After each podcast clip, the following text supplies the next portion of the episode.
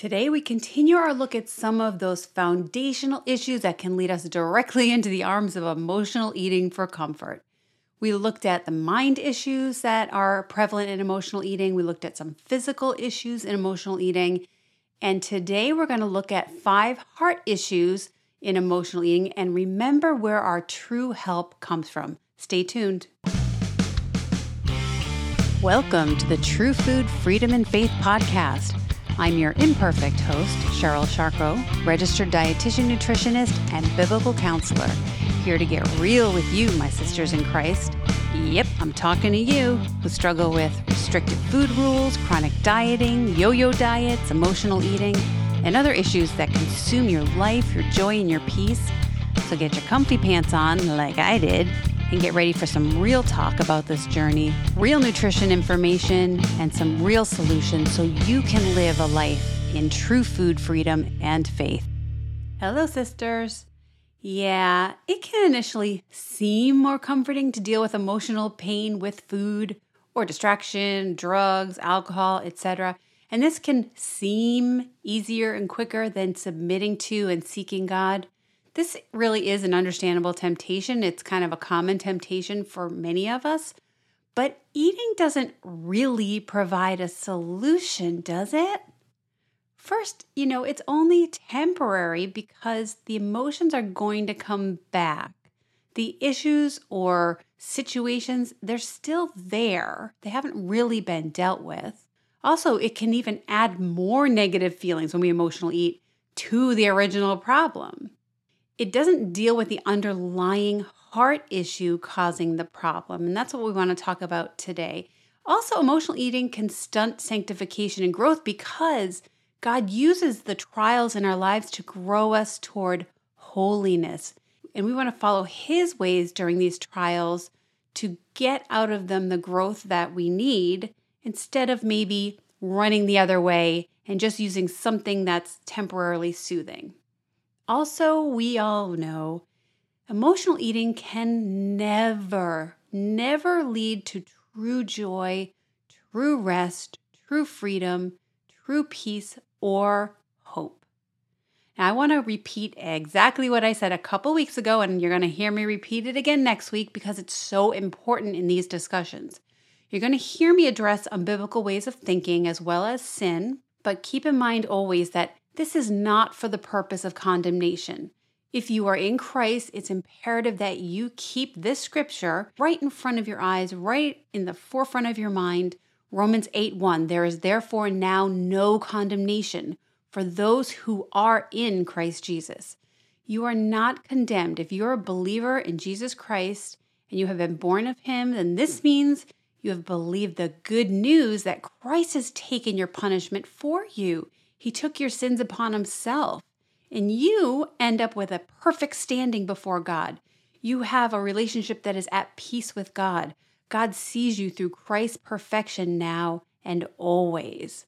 And the reason we have to, though, discuss sin and unbiblical thinking is because these are the root problems that are keeping you bound and hopeless in practices like emotional eating. So we want to find where the sin is and dig it up. We want to address where there's the nugget of sin in there, that abscess, that toxic piece that we have some hope for, because sin has a solution in Jesus Christ. And if you struggle with emotional eating as a behavior that you feel like you just can't stop, you're going to feel hopeless. You're going to despair. But if you struggle with emotional eating as a result of the sin and you can find that sin, then you have every reason to hope in Christ. I want to take a moment to say that not all of our heart difficulties, though, are sin. There are things that we have to deal with in the human experience that aren't necessarily sin, but we still have to find out how to deal with them in a way that we have hope, true hope, that is directing us toward God and not towards something that's going to cause more problems later. And our first heart issue related to emotional eating is a great case in point. There's the heart wrenching experience of grief and loss that might cause us to reach out to many things, anything, to find relief, even if it's just temporary. Grieving a loss can include many things beyond just the death of a loved one, but this is a major part of grief. And grieving a loss is not sin. It is not wrong or bad, and we are not to compound that experience with some kind of guilt or shame, thinking we're wrong for going through a grief, for going through a loss and feeling it deeply. Grief is truly a cutting experience, and it's no wonder that some can lean into emotional eating during this time for some sense, any sense of some kind of tangible comfort. And there might just be a legitimate place for this. You know, listen to these scriptures Psalm 104, verses 14 and 15. You cause the grass to grow for the livestock and plants for man to cultivate, that he may bring forth food from the earth and wine to gladden the heart of man, oil to make his face shine, and bread to strengthen man's heart. So there is a designed comforting aspect of food because it's not just talking about strengthening the body, but strengthening man's heart. Since God enabled our bodies and minds to derive comfort from food, we want to be careful not to always say this is wrong. We also want to recall all scriptures that tell us that Christ is the true spiritual nourishment from God, right? He's the manna from heaven. And that means that He's the only one that really fulfills our needs. And we can read about that in John 6. So, a couple suggestions for dealing with grief and loss. We don't want to avoid ignore, or pretend that we don't feel painful emotions. We really should expect to experience them and not stuff them, not stuff them down. Acknowledge these feelings, or they will come out in some other way, and usually some unhealthy way. And that is especially true of grief.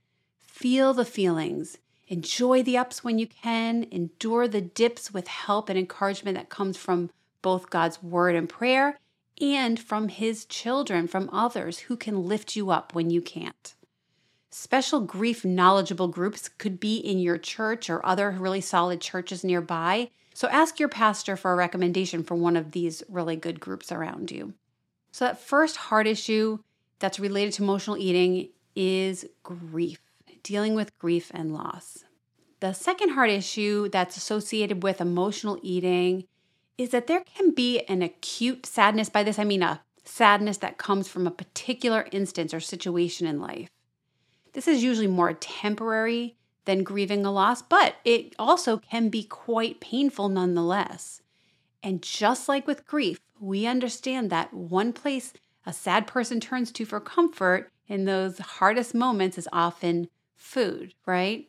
So, again, this isn't saying that emotional eating is sin, when you have sadness or grief. It's only saying that food provides only a very temporary benefit, while God, your Savior, is a permanent, true, near, faithful help. But you're going to want to seek Him in His Word and in prayer and the support of believers by reaching out and asking for help because as much as we wish we didn't have to say the words, others, even those who love you, don't know what it is you're feeling or thinking. Certainly, this requires more vulnerability and effort than just maybe reaching for food. You know, you're not worried about the food judging your thoughts and what you say, but the comfort is exponentially greater, right? And when you've experienced that, you know it's true help, it's true comfort. So, some things to think about we do want to take the emotions to our loving, trustworthy, powerful Father first. These emotions are real, and He knows that, and He's the one who ministers so deeply to our hearts. Remember, God is near, and we're told specifically near the brokenhearted. God will never leave you, and He will never forsake you, His word says. And God is the truest comforter with the deepest help and healing for heartaches. Psalm 10 17 says, O Lord, you hear the desires of the afflicted, you will strengthen their heart. Let's take a quick break, and when we come back, we're going to deal with three more heart issues in emotional eating. There's a lot of new stuff going on over here, starting with our newsletter. Each week, you can expect some cool stuff like behind the scenes sneak peeks of the online program that's coming out in a few months, or updates, or any free resource. Well, those go directly to our newsletter subscribers. So don't miss a beat, a pod, or a peek by signing up for the free email newsletter at CherylSharko.com slash newsletter. Today we're dealing with heart issues and emotional eating, and we've already discussed grief and we've discussed that real strong, temporary, but painful sadness that we can experience and how these can drive us to emotional eating. Now let's look at number three. The third heart issue related to emotional eating is relationship conflict or rejection. You know, sometimes you can be the innocent victim in a relationship conflict or in being rejected. Maybe you've followed Christ and others have rejected you for it. And this, as we've been talking about, can draw someone to run to that quicker substitute of reaching for food over what would be more helpful reconciliation or at least support. And also, don't be too quick to assume that you don't have a part in the conflict, no matter how small. If you have the tiniest bit of responsibility in the situation, own that. Let's deal with that. So, in any negative relationship, take the time to honestly follow Matthew 7 5 and first take the log out of your own eye. And then you will be able to see clearly to take the speck out of your brother's eye. So, yes, relationship conflicts or rejection can be very strong pullers for us to go to food for some type of relief. And it's very common that you can find these in the background, even temporary background, of those who are eating for emotional reasons. So, again, we want to deal with the foundational issues, which can help us then not respond in emotional eating. The fourth heart issue in emotional eating is loneliness. And we did mention how that's related to grief, but it's also, of course, related to any of the things we've just talked about acute sadness, certainly relationship conflicts, rejection. It can also be experienced by long term widowhood or in a marriage that's been growing cold. It can be due to factors beyond our control, such as relocation, or it could be due to decisions such as isolating yourself. In other words, there are just so many reasons that a person can be lonely. But loneliness is a very, very common precursor to emotional eating. Loneliness being so common and such a prominent feature of emotional eating, it means we need some solid solutions, right? Well, thankfully, God has provided solutions for loneliness. Did you know that? God's provided solutions for your loneliness, which is wonderful since food really can't give you any kind of give and take companionship, right? So here are some suggestions relationships, community, fellowship, intimacy. These are all irreplaceable when dealing with loneliness. Let me say that again relationships, community, and fellowship and real intimacy. Those are all irreplaceable when you're dealing with loneliness, sadness, or grief over any loss. As mentioned before, this takes some effort and reaching out on your part. It takes some vulnerability. I think a lot of people during their greatest times of need and pain tend to isolate, which is really the exact opposite of what we're needing. So don't isolate from, of all things, the body of Christ. Hebrews 10 24 and 25 say, And let us consider how to stir one another up to love and good works, not neglecting to meet together as the habit of some, but encouraging one another and all the more as you see the day drawing near. We need each other.